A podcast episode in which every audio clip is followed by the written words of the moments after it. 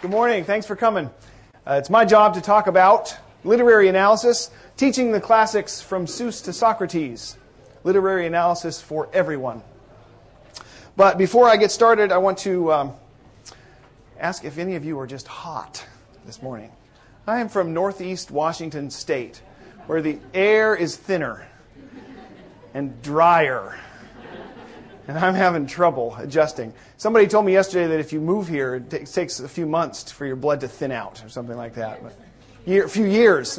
okay. You're from Mercer Island. Oh, we'll talk afterwards. It's God's own country out there. Bellevue, right on. Let's just let's just stop and ask. Is there anyone from the Great Pacific Northwest here? Just the two of you? Yes. Excellent. Well, welcome. Thank you for having me. It's a it's a blessing to be invited. I gave a lecture yesterday at which I talked about the fact that uh, both children's stories and adult classics share some things in common. And we talked yesterday about the fact that thematic material, universal themes, exist in children's stories as well as adult classics. And that a great way to get your students involved in talking about the great themes of literature is to start when they are, in fact, reading the children's stories when they're young enough to be engaged and engrossed and enraptured by bedtime stories.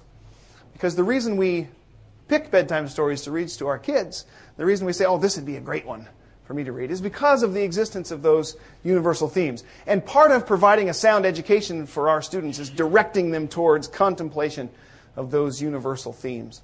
The connection then between children's stories and adult classics is one that I want to, I explored yesterday and I want to explore in some more detail this morning. Come right on in. Come in.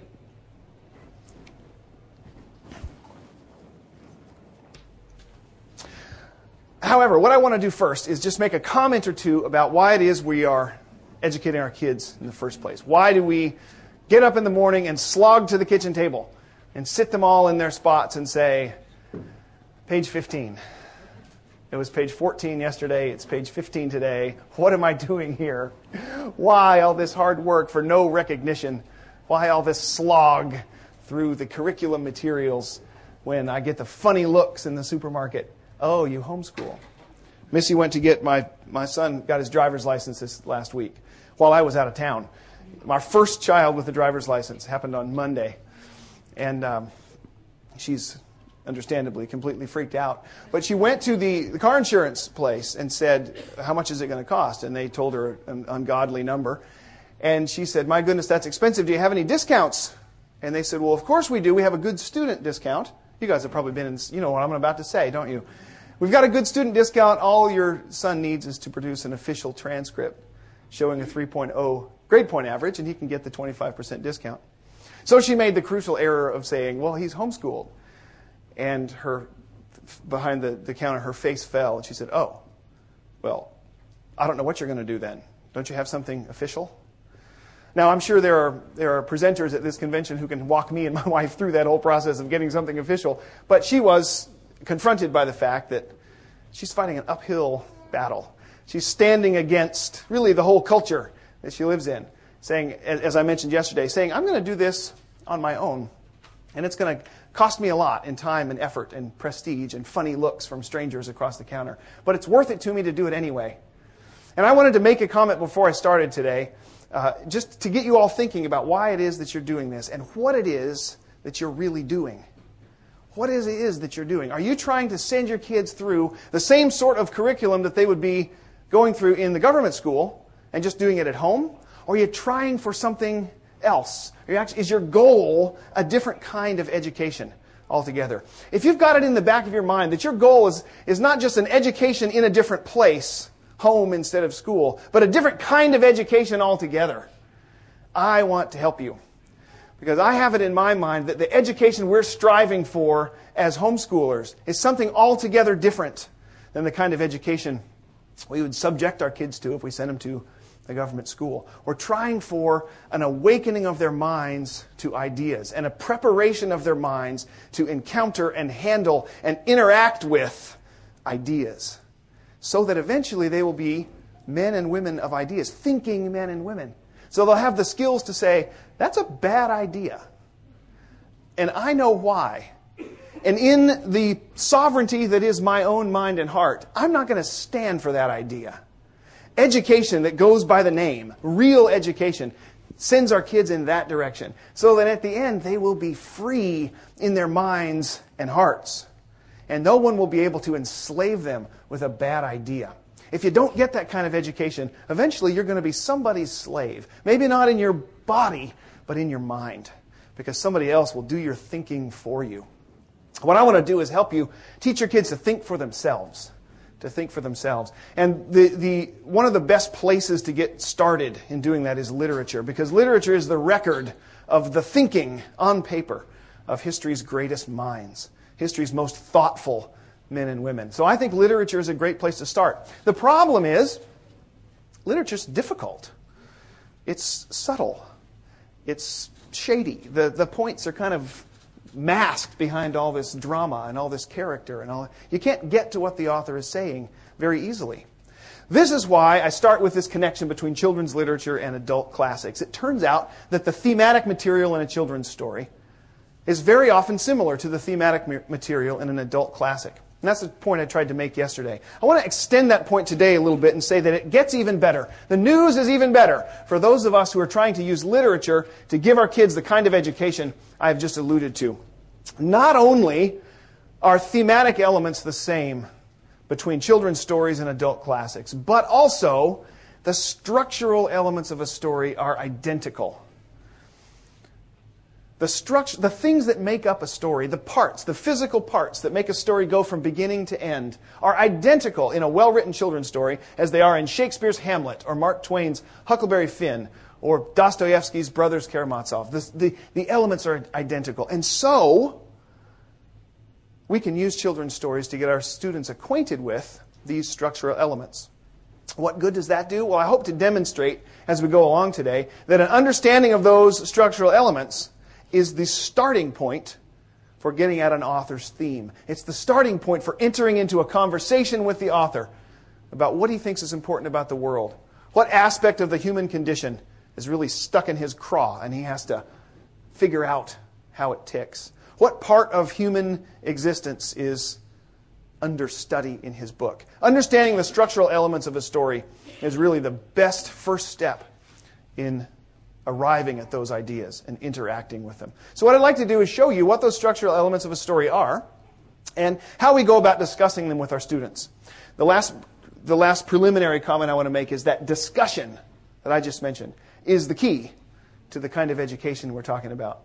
You can't get it from filling in the blanks in a workbook. You can't get it from doing what you're doing right now, which is taking notes in a lecture. You should take notes because every word that drops from my lips is a wonderful pearl of wisdom. But in the end, the most important thing you're going to do this morning is not write down what I say, it's talk to me. That's the most important thing you're going to be doing. When I ask a question, answer the question in your mind, confront it, raise your hand, contribute to the discussion. It's the exchange of ideas between us that amounts to an education.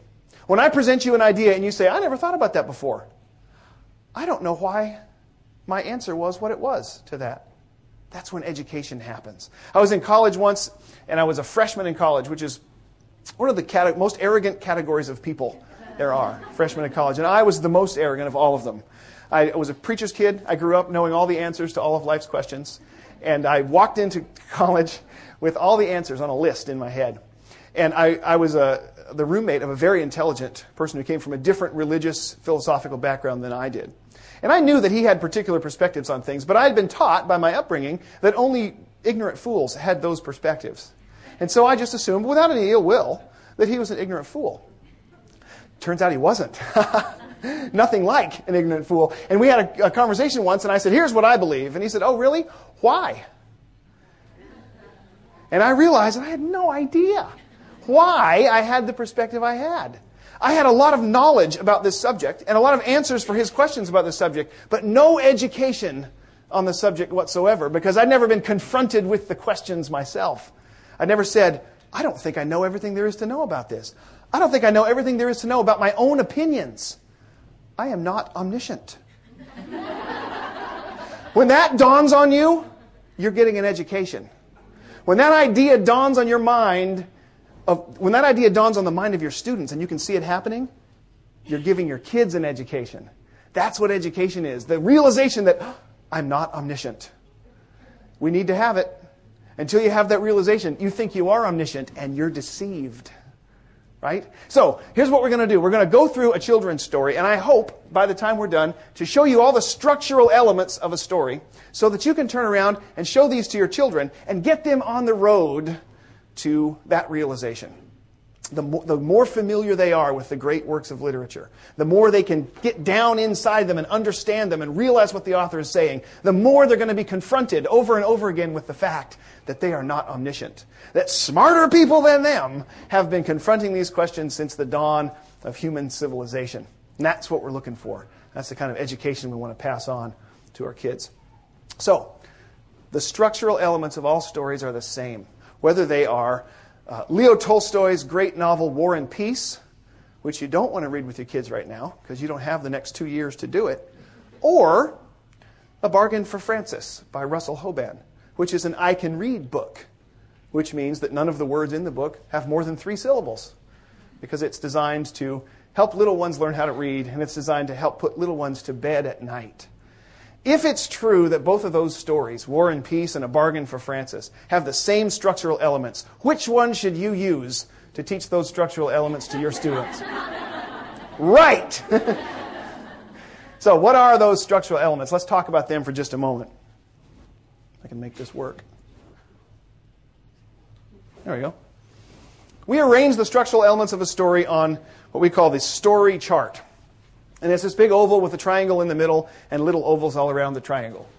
And we counsel in our seminar, we counsel moms and dads to put this up on the chalkboard when they begin analyzing a story for its elements. But the terms that are in all caps on this chart represent the five structural elements that all stories have in common. And I just want to talk through them for a moment, real quickly. At the bottom, we have conflict. Can everybody see the screen? It's as large as I can make it. I apologize. At the bottom of, this, of the diagram here, we have conflict. What is conflict? It's a simple term. I'm not looking for some deep answer. I'm looking for an answer that a, that a fourth grader could give you. Yeah, the conflict is where your knuckles go together. Exactly. Conflict is the problem in a story. Every story, you probably are instantly, instinctively aware, has a conflict. Not all of your students are aware of this, by the way. I was teaching a junior high writing class once to primarily girls, and I said to them, I made a grave, grave error. I said to them, I'd like you to write me a story for grading and evaluation by next Wednesday. Proceed. That was all the direction I gave them. Terrible mistake, because what they said was, A story? Wow, that's great! And they grabbed reams of paper. And they grabbed those pens that have the glittery pink ink in them. And they went to town writing me stories. And they wrote volumes of stories. And they all had a beautiful story that was close to their heart. And all of the stories said the same thing. And the stories went like this Once upon a time, there was a beautiful princess. And she lived in a beautiful kingdom, and she was the beautiful daughter of a beautiful king and his beautiful queen. And she grew up to be a beautiful young woman, and she was the envy of all the beautiful princes in the kingdom. And once a, a handsome, beautiful prince came by on his beautiful white stallion and swept her up in his arms and took her off to an even more beautiful kingdom, if that were even possible, where she lived a beautiful life into beautiful old age and died happy. Amen. Gorgeous gorgeous. I said to her, I said, the, the story's beautiful. it's absolutely. But, not to put too fine a point on it, nothing bad happens to this girl, so I'm not interested. And the truth is, I wasn't that mean to her. I said, that's very good. A for effort. We'll talk about the rest later. But the truth is, we're not interested. We don't care about a story where nothing bad happens. Why is that? Are we all just kind of depressed creatures? I mean, you, know, you understand what I mean. You don't care about a story where nothing bad happens, do you? You don't take time to watch it or read it. Why is that? Because it's not real life, of course. The world we live in is shot through with conflict. Original sin. The, every, the con, conflict is everywhere. If a story not, doesn't have conflict in it, it's not real. It doesn't call out to us, it doesn't connect with us, and so we're not interested. Every story, therefore, that we're reading 100 years later, that's a classic, has a conflict in it. The first step in all literary analysis is talk about the conflict, figure out what it is. Turns out conflict comes in just a very few categories. There's conflict between men, a man versus man conflict. There's conflict between man and the natural world, a man versus nature conflict. There's conflict between man and God, or man and fate. There's that sort of conflict. There's a conflict between man and society, the human world around him, the rules that society is trying to shove down his throat. And there's a conflict between man and another part of the same man, a conflict within a man, a man versus himself conflict. Ask your students, what category of conflict is at work in this story? Is it a man versus nature conflict? Is it Jack London's uh, great story, To Build a Fire? Has ever, anyone ever read that one? A man versus nature conflict, right? There aren't two men in the whole thing. It's just one man and the cold. And that's the conflict. Who's going to win, the man or the cold? Is it a man versus society conflict? Anybody ever read Huckleberry Finn by Mark Twain? Huckleberry Finn, the great protagonist of that story, is at war with American society from beginning to end. And the rules that make up how you live as an American hem him in and push, push on him, and he resists the discomfort of it throughout the whole story. A man versus society conflict. The first step is finding out what sort of conflict we're dealing with. The next structural element of, that all stories have in common, of course, is plot. Plot. What is plot? Again, an easy question that you could ask your second graders. What happens? Very good. The plot is what happens in the story. Now, that's a plenty good answer for second graders, a class full of second graders. However, some of your classes may have older students in them. And when you're reading a bargain for Frances with your older students, which I counsel you to do, by the way, and I'll hopefully make that clear as we go along, you might want to be a little bit more specific about the plot. The plot of a story can be divided into five little subsections, and those are represented in the ovals that go around the outside of the triangle here. The first of those is the exposition. Exposition. Who knows what exposition is? We're having a discussion here, so fire away.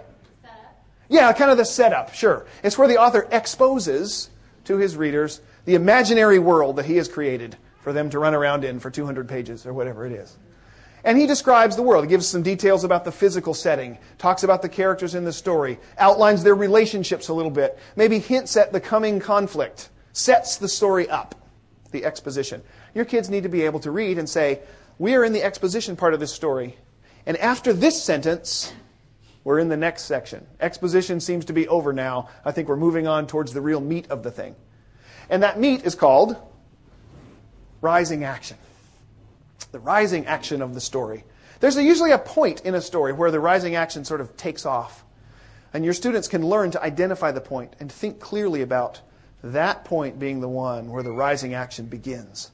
The rising action, of course, is where the conflict in the story becomes clear and events start to take place in the story as a result of the conflict that increase tension in the mind of the reader or increase tension in the lives of the characters.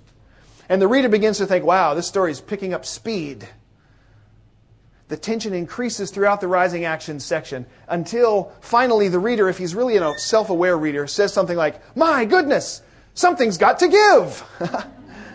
That's when you know it's time for the next part of the story. And the next part of the story is the climax at the top of our little uh, triangle here. The climactic moment in the story, I'm going to just tell you because you probably already know. We'll just move on to the next one. It's the highest point of tension in the story. Here's a, here's a detail or an event or a decision made by one of the characters or a response that he gets from the gods or from fate or from nature that has the effect of putting in motion a chain of events that will eventually solve the conflict for good or for ill.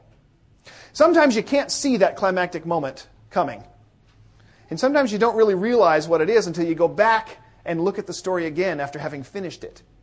But when you can look back on a story and say, oh, I see, from that moment on in the story, everything that happened was a foregone conclusion. Things were put in motion at that moment that eventually, inevitably, resulted in the conclusion of the story. That's the climactic moment, the turning point in the story. A huge chunk of literary analysis hinges on what you think the climax of the story is. And so being able to think clearly about it is very important. You've probably read a million stories where you just read the story from beginning to end, half heartedly examined your own feelings at the end of the book, and put it back on the shelf, right? I know I have.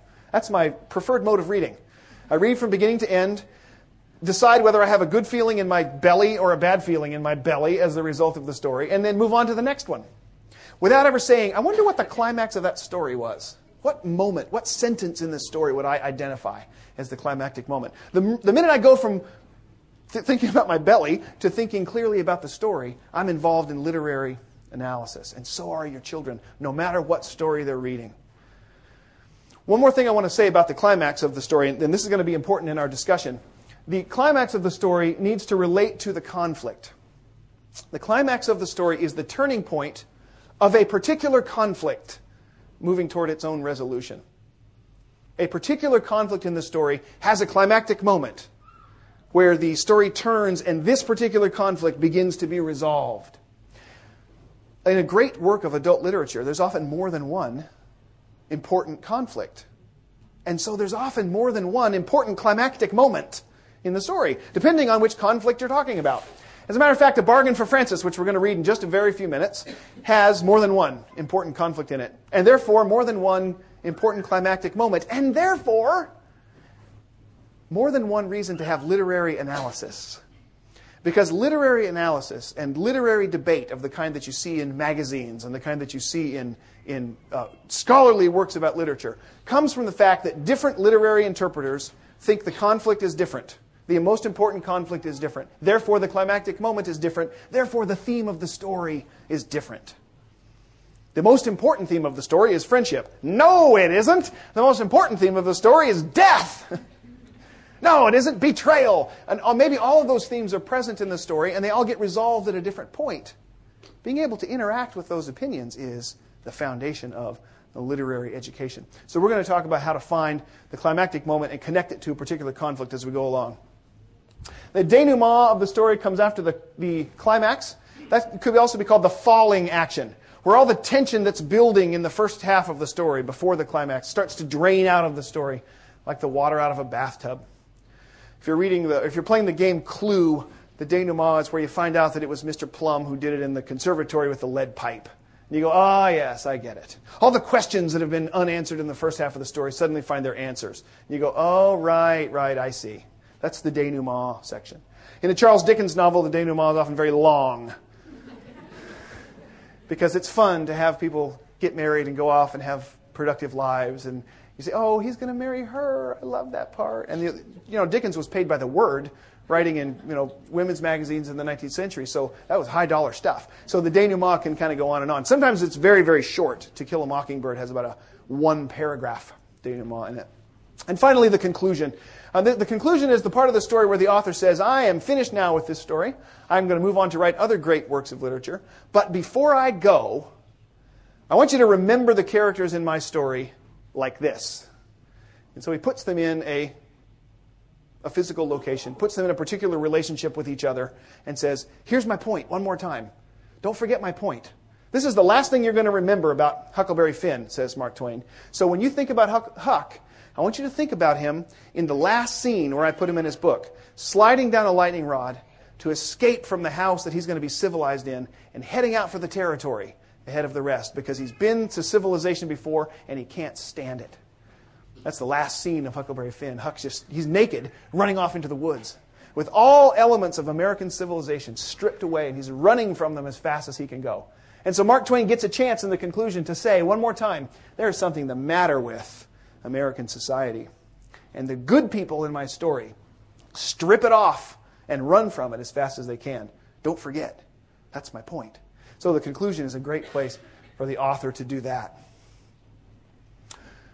Three other, quickly, three other structural elements of a story. There's the setting, which I put here behind the plot, so it sort of backs up the plot. Obviously, the setting is the location of the story, the time in which it happens, the kind of people among whom it happens. We're not going to get to say much about setting today, although in our full seminar we talk about it at great length. The characters, obviously, are the people in a story, an important structural element. There's no such thing as a story that's not about people, even if it's about mice or rabbits or hobbits.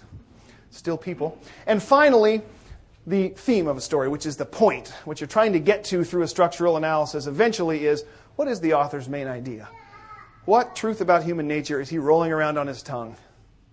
You know, when you're a great author and you come up against a, a, a problem in the world, you have to write a book about it. The rest of us don't. When we come up against a problem in the world, we go, ah. kind of, you know, shuffle on through, muddle on through, but not a great artist. A great artist says, no, there must be painting about this problem, or there must be a novel. And so that's how we get the classics. So what we want to do is get to that theme. What is it that's stuck in the author's mind and he couldn't rest until he'd written a novel? The way we get to theme is that we talk about conflict and plot. That's the first step. So I want to do that today. Just keep in mind what we've talked about the importance of conflict, exposition, rising action, climax, which is connected to conflict, denouement, and conclusion.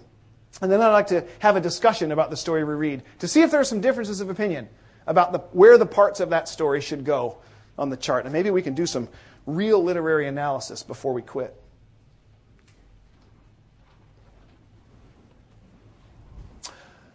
A Bargain for Frances by Russell Hoban.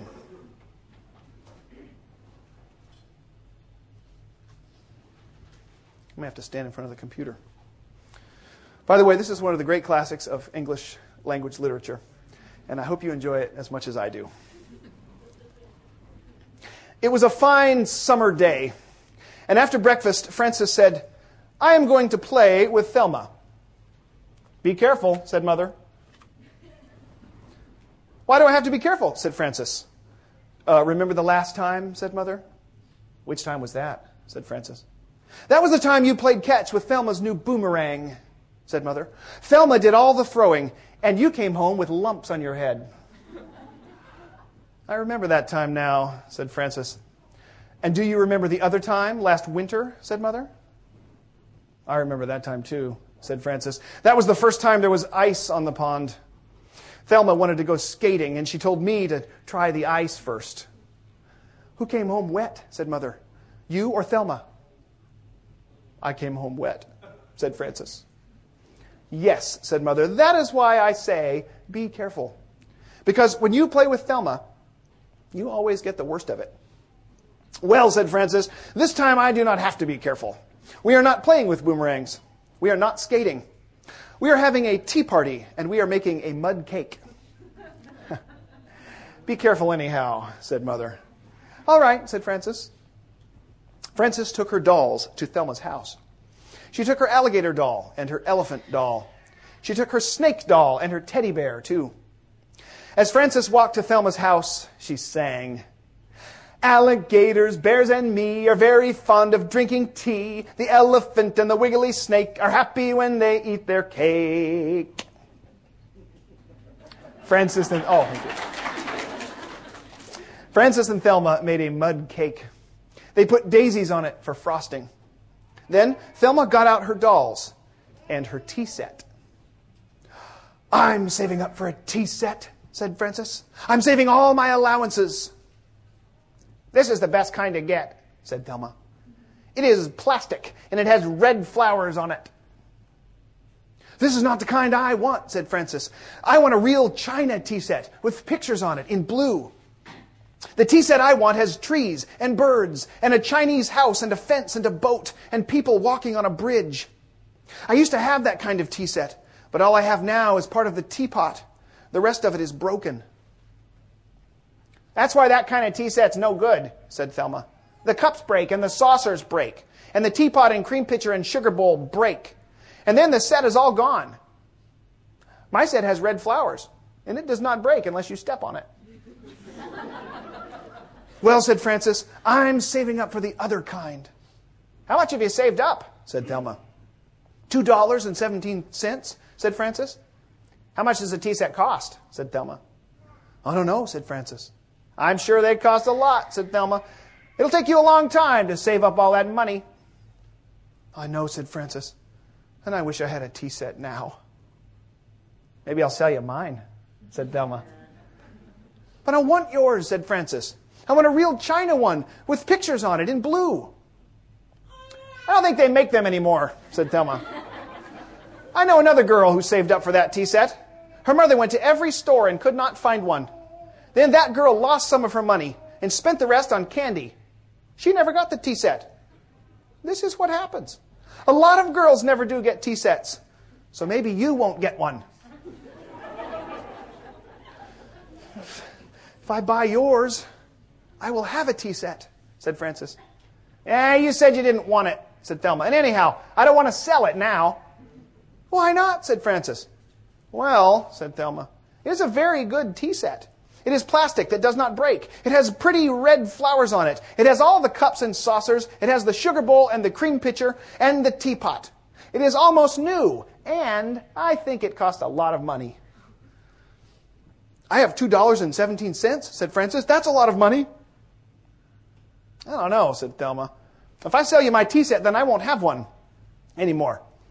We can have tea parties at my house then, said Frances. And you can use the money for a new doll.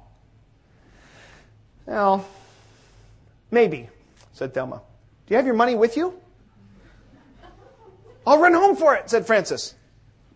All right, said Thelma. I will think about it while you run home for your money. Frances ran home for her money. When she came back, Thelma said, I will sell you my tea set. Frances gave Thelma her money. Thelma gave Frances her tea set. No backsies on this, said Thelma. All right, said Frances. No backsies. Frances went home with her tea set and her dolls, and she sang. A plastic pot can pour the tea for my dolls and friends and me, just as well as china. Red is just as good as blue.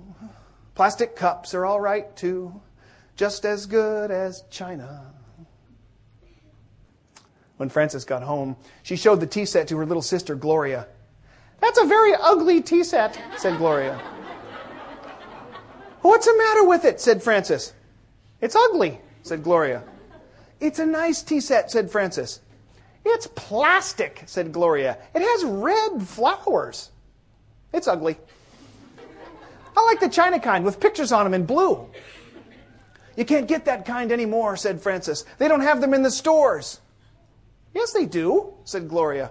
They have them now at the candy store. My friend Ida got one yesterday, and she showed it to Thelma. So Thelma knows they have them at the candy store. They cost $2.07.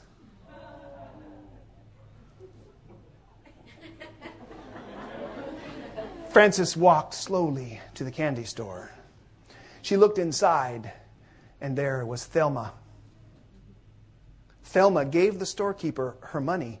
The storekeeper gave Thelma a china tea set with pictures, all in blue. Thelma did not see Frances as Frances walked away. Frances sang a little song as she walked away. Now that plastic's what I've got. Backsies are what there is not. Mother told me to be careful, but Thelma better be wareful. Frances thought about no backsies all the way home. When she got home, she put a penny in the plastic sugar bowl of her tea set. Then she called Thelma on the telephone. Hello? said Thelma. Hello, said Frances. This is Frances. Remember, said Thelma, no backsies. I remember, said Frances, but are you sure you really want no backsies? Sure, I'm sure, said Thelma. You mean I never have to give back the tea set? said Frances. That's right, said Thelma. You can keep the tea set. Can I keep what is in the sugar bowl, too? said Frances. What's in the sugar bowl? said Thelma. Never mind, said Frances. No backsies. Goodbye. And Frances hung up. Frances waited for the telephone to ring, and when it rang, she said, Hello. Hello, said Thelma. This is Thelma. I know, said Frances. I just remembered, said Thelma. I think I had something in the sugar bowl. I think it was a ring. Did you find a ring? No, said Frances. And I don't have to tell you what is in the sugar bowl because you said no backsies. Well, said Thelma, I just remembered that I put some money in the sugar bowl one time. I think it was some birthday money. I, I, it was $2 or maybe it was $5. Did you find money? You said no backsies, said Frances, so I don't have to tell you. I don't have to say how much money is in the sugar bowl. well, said Thelma, it is my money and I want it. Do you want backsies? said Frances. Do you want your tea set back and you will give my money back? I can't, said Thelma. Because I used the money for a new tea set. There's only a dime left over. I'll give you the new tea set and the dime. The new tea set is the China kind you want. It has pictures all in blue.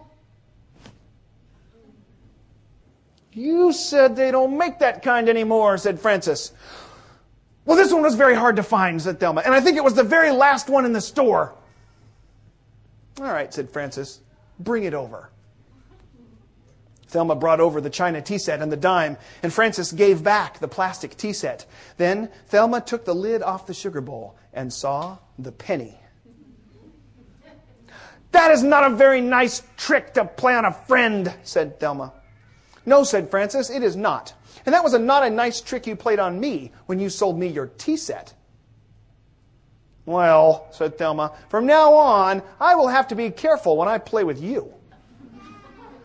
Being careful is not as much fun as being friends, said Frances. Do you want to be careful or do you want to be friends?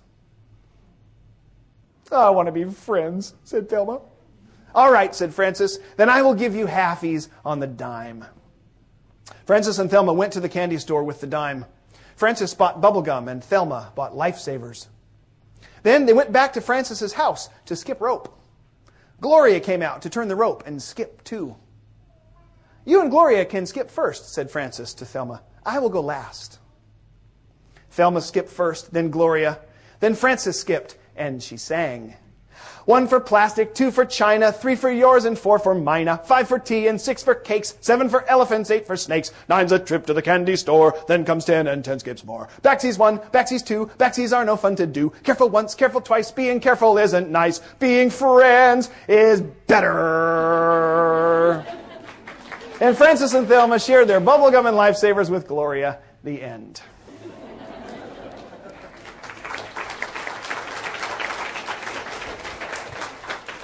Okay, the classics, right? Aren't they great? Now, what I want to do in the time I have left, what I want to do in the time I have left is talk about the structural elements of this story. We're going to go to a blank story chart. Well, not a blank one, but one that has the little clues in it for you. And I want to put some details in every circle of the plot and the, the, the, part of the story chart that has the conflict in it. Let's talk for a minute about the details of the story. Take the details of the story as little pieces that we're examining and put them in their proper locations on the story chart as an aid to thinking clearly about the books we read. And let's see if we can't come up with a conflict, a climactic moment, and a theme that follows from that. Okay? Exposition first, though. Exposition. This is the part where the author exposes to the reader his imaginary world. What do we learn about the exposition and when do we learn it? When the mom was explaining to her about the past experience. Okay, good. The little conversation Frances has with her mother, the very beginning of the story. But even before that, what do we know about the, the world of this story? It's a summer day. Exactly. What else? It's a warm summer day right after breakfast. The greatest time of the world. Right after breakfast on a summer day. No school, nothing else to do, sunny, hooray. Where? Where else? Where does it happen? Happens at Frances's house, exactly. And who else's house? Thelma's house, right? So it happens in a neighborhood, little neighborhood of badgers, badger neighborhood. Good. What else do we know about the exposition? Remember, we hear about some characters in the exposition, maybe? Some relationships between the characters. There's Frances, there's Thelma, there's the mother, who is, and the mother's advice to Frances is be careful. What does that tell us about in the exposition part of this story? There's past conflict. Yeah, there's, and, and we get actually get some specifics about past conflict, don't we? What do we find out? What, what are the specific conflicts? There's a boomerang. There's some thin ice. At least those two things. We, have, we, we, we realize that Frances and Thelma have a bit of a back history that leads to what problem? Frances gets the worst of it. I had a cousin my cousin Stuart. God love him. We lived in the same neighborhood when I was a kid, and we built treehouse together. And it was a fabulous, fabulous treehouse. It had insulation in the walls, carpet on the floor, siding, shingles, uh, electricity, the whole night. It had double pane windows. It was a great treehouse. In fact, it was such a great treehouse, we had to build it on the ground. And we loved this treehouse. We worked on it all summer. And then one night, in the middle of the night, he sold it to a guy down the street and kept the money. Still a little bitter, actually. Every time I read this, I think of my cousin Stuart. He probably doesn't know that I should call him and tell him, shouldn't I? I'll get over it, though, eventually. yes, there's a back history between Frances and Thelma that leads the mother to say, Be careful when you play with Thelma. So we know something is coming. When does the exposition end and that rising action start? When do we know? After having read the story completely, we know how it ends, we know what happens. Looking back on the story, where can we locate as the part where we are no longer talking about the boomerang and the thin ice? Now we're talking about this particular conflict. Yes, Frances is at Thelma's house, and Thelma brings out the tea set. And Frances is on the hook. You could tell, couldn't you? I'm saving up for a tea set. Now we're talking about this story, aren't we? So you could actually coach your students into locating that moment as the moment when exposition stops and rising action begins. Why is it important to do that? Who really cares where the rising action starts in a bargain for Frances? Russell Hoban might not even care. Why do we do it? That's right. So you can do it in Shakespeare's Hamlet when it matters, when the symbolism or the theme of Shakespeare's Hamlet is on the table. So that the habits of mind that result in analyzing adult classics start to be put in place in even our youngest students. So, rising action begins when the tea set comes out. And then, what, what's in the rising action? What episodes? Sometimes when we're talking about rising action, I like to have the class divide the story up into episodes and give each episode kind of a label. Because you can't go through every detail of the story, it's not even necessary. What's the first episode over there at Thelma's house? What would you call it? Okay, even bigger than that. They describe the T sets and then a transaction happens because of the T sets, right? What do you call that whole episode? What happens there to Frances? Frances gets taken advantage of again, right? So we, set, we have to call it the, the swindle or something like that. You give it a little label, you know, here it comes. Once again, Frances is getting her lunch handed to her. What happens next after she does the deal with Thelma? Gloria. Gloria comes in and has her little moment in the sun, saying, My beloved sister, I hate to be the bearer of bad news, but once again, you've been had. so Gloria does her little thing, and Frances's eyes are starting to open. But they're not open all the way until the next little episode of the rising action. Can you see tension increasing, by the way? The next little episode of the rising action is the candy store. Frances sees incontrovertible evidence that Gloria was right. And she's been had, and she sees Thelma taking the ill gotten gain and getting the kind of tea set that really they both wanted. And Thelma was just smarter, and she concealed her desire. Right. So there's another episode in the rising action, and the tension continues to increase. What happens next? Frances goes home puts, does a little deal, arranges a few details, and calls Thelma on the phone. And if you can summarize the next few pages or the next little conversations between Frances and Thelma, what was the effect of the story? What happens in the plot then? Say again? Payback. payback. Yeah, the payback. There was the swindle, now there's the double cross, or something like that. Or at least, Frances brings Thelma back to the bargaining table in a very authoritative way, doesn't she? All of a sudden, Thelma is no longer in the driver's seat, and it's Frances pulling the levers, right? Okay. When you're in the middle of the rising action part of a story, the next question you need to ask your students, and this is where the literary analysis really kicks in, and they start having to have educated opinions about what's going on.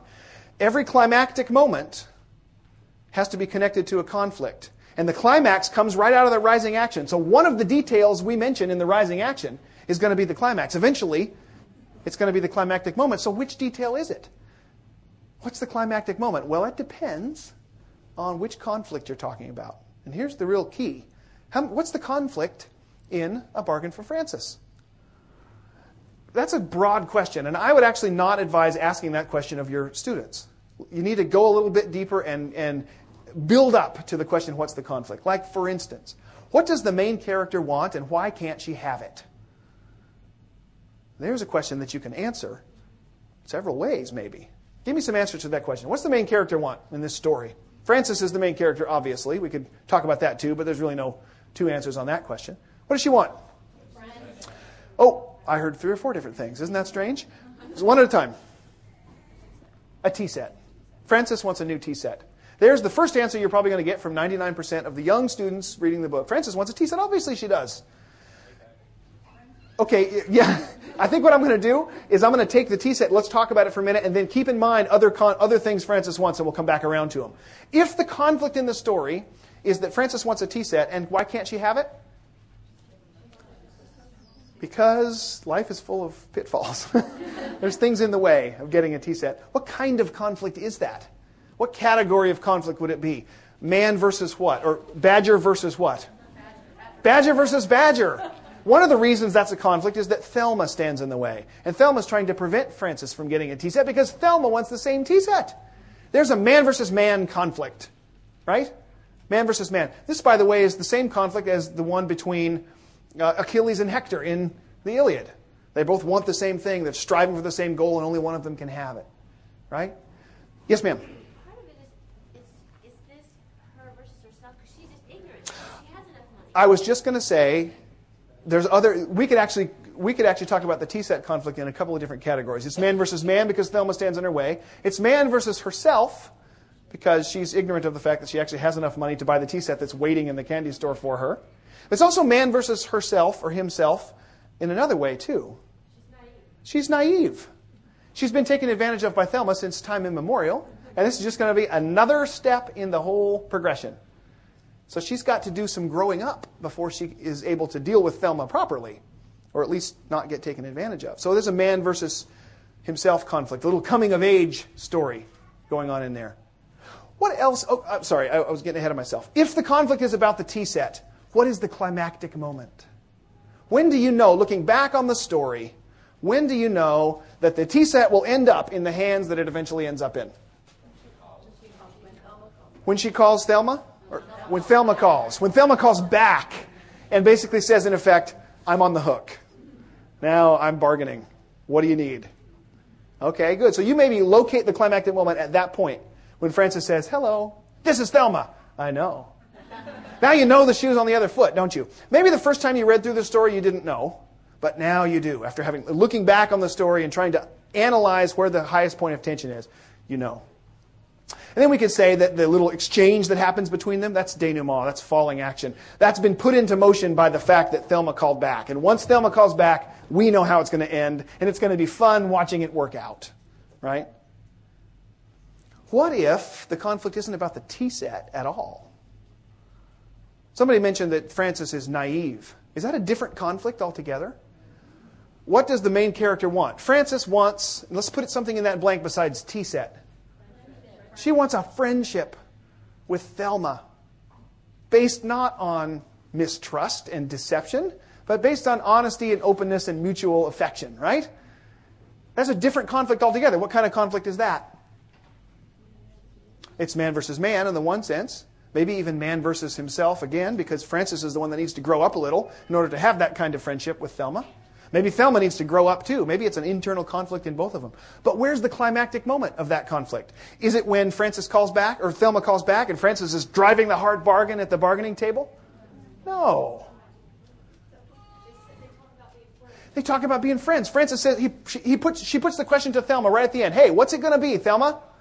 Do you want to be careful? Do you want to have a relationship based on mistrust and deception? Or do you want to be friends? And you have to turn the page actually to hear Thelma's answer because it's on the right hand side of the page, and so it's a nice little moment there for your kids.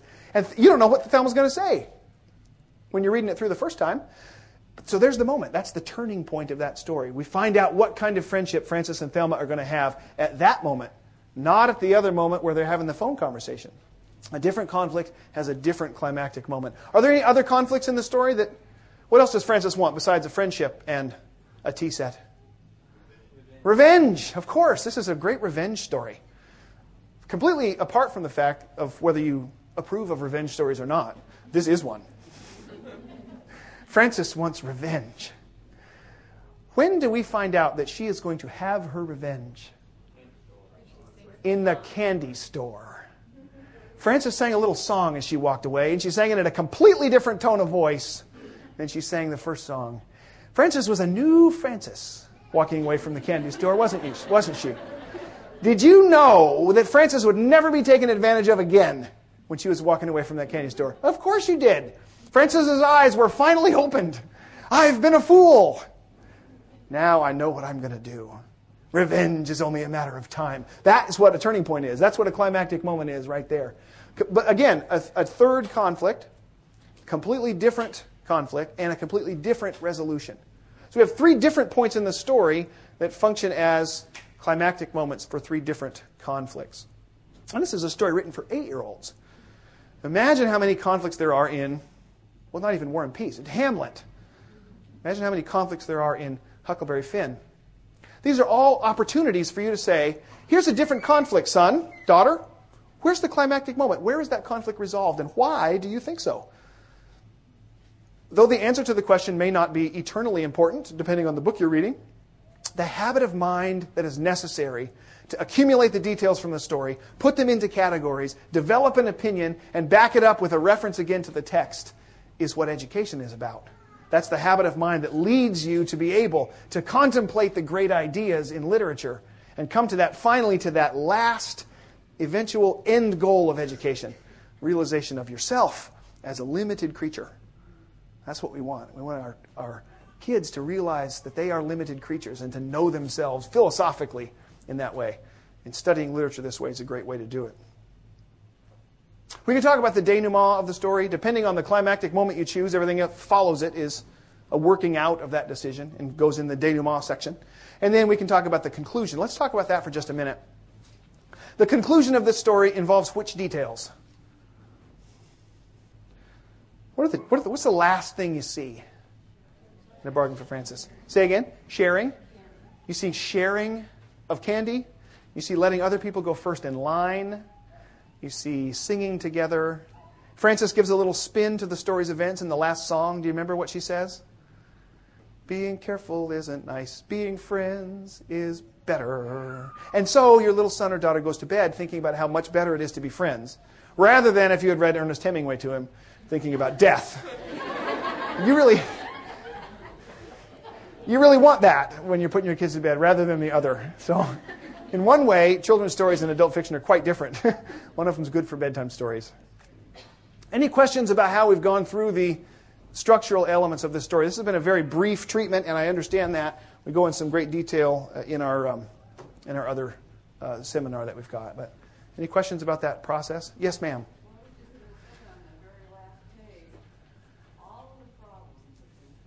Yes, they have. Half he's on the dime. Very good. Very good. Another characteristic of a bedtime story, which makes them a great place to start. All the problems get solved. They can come up against the idea later in their careers that this isn't the way life goes necessarily, and it's not the way literature goes much of the time. There's time for that lesson later. Yes, sir. That there's some type of subclimax when the various things have to be prioritized? Because she still has the advantage after taking advantage of Thelma. She has to put aside that advantage to choose that friendship is a higher priority than having won a conflict. Okay, the question was the, the question had to do with whether there's sort of a, a hierarchy of conflicts and therefore a hierarchy of climactic moments. And that's really the crux of literary analysis, where you're saying, as an educated person who has thought about these things, I think this is the most important conflict in this story. This is the one we, that the story is really about, and everything else is in support of that main conflict. And the person down the row may disagree with you, and that's how debate happens. That's how the battle over which ideas are the right ones eventually happen. I think the Declaration of Independence is about liberty. Well, I don't. I think the Declaration of Independence is about thus and so, and the, the other and liberty is just a, a you know a supporting idea. It's the same habit of mind, the very same thing we're doing. And so that difference of opinion we need to encourage, even among our students, and say, why do you think that? Let's talk about it. How does it come from the text? Get in the habit of being okay with having your ideas bump up against each other. I'm running up against it on time, and so I want to um, take a couple more comments and then quit. Um, if you are interested in the approach to literature that I've been outlining, we have more information on it in our booth, which is number 802. So I'd be happy to talk with you at great length down there. I'm also going to be speaking one more time today at 3 o'clock in the afternoon on another aspect of literary analysis, of the use of context and literary devices. We're going to be reading another children's story, and it's a great one, so I invite you to come. Um, thank you for your attention, but I'll take one more question if we have. No, the rising action comes first, and in Lord of the Rings, you can't put the, the finding of the ring as the climax because you don't know how it's going to turn out yet. So what you do, what you put in, what you talk about in terms of Lord of the Rings and a climax is when do you know that the West is going to be saved? Because that's really the issue of the story. Will the West survive? And so when is that? When does that become a foregone conclusion? That'd be the point of highest tension in it. So it'd be much af- much later, maybe even when the Eagles show up or something like that. Yes, that might be even the beginning of the rising action. Yes. Comment here. Great question. The question was, when do you start doing this with your children? You, you can do, uh, the the uh, the questions that we teach you to ask in our program are graded, and there's simple ones for young students, more complex ones for older students. We start doing these kind of very simple discussions about the plot and the conflict of a story when they're sitting on our laps and we're reading to them. Um, kindergarten, first grade, uh, when they're old enough to read Bargain for Frances or have it read to them and understand what's going on in the story. When they're old enough to say Frances wants a tea set, then it's time. And the reason it's time is it's simple. It's easy. Why not get them ready for the kind of thinking they're going to be doing as adults? Why not get them ready for a career as thinkers and give them the opportunity to be statesmen someday rather than employees? You know what I mean? That, that kind of education is, is possible. Probably not. Probably not. Yeah, yeah. We'd say Frances wants a tea set. Well, of course he does, Johnny. Let's talk about where the you know climax of that story is. Yeah, absolutely. Yes, ma'am. Oh, yeah. Okay, well, we go into this in a lot more detail in a, complete treatment of what I've given you a snapshot of in our DVD seminar, which is for sale in our booth. Uh, yeah, booth number 802. Thank you. Thank you. I'm not supposed to overdo that, I don't think. So 802, 802, 802. Thanks for coming, guys. I appreciate your attention. Thank you.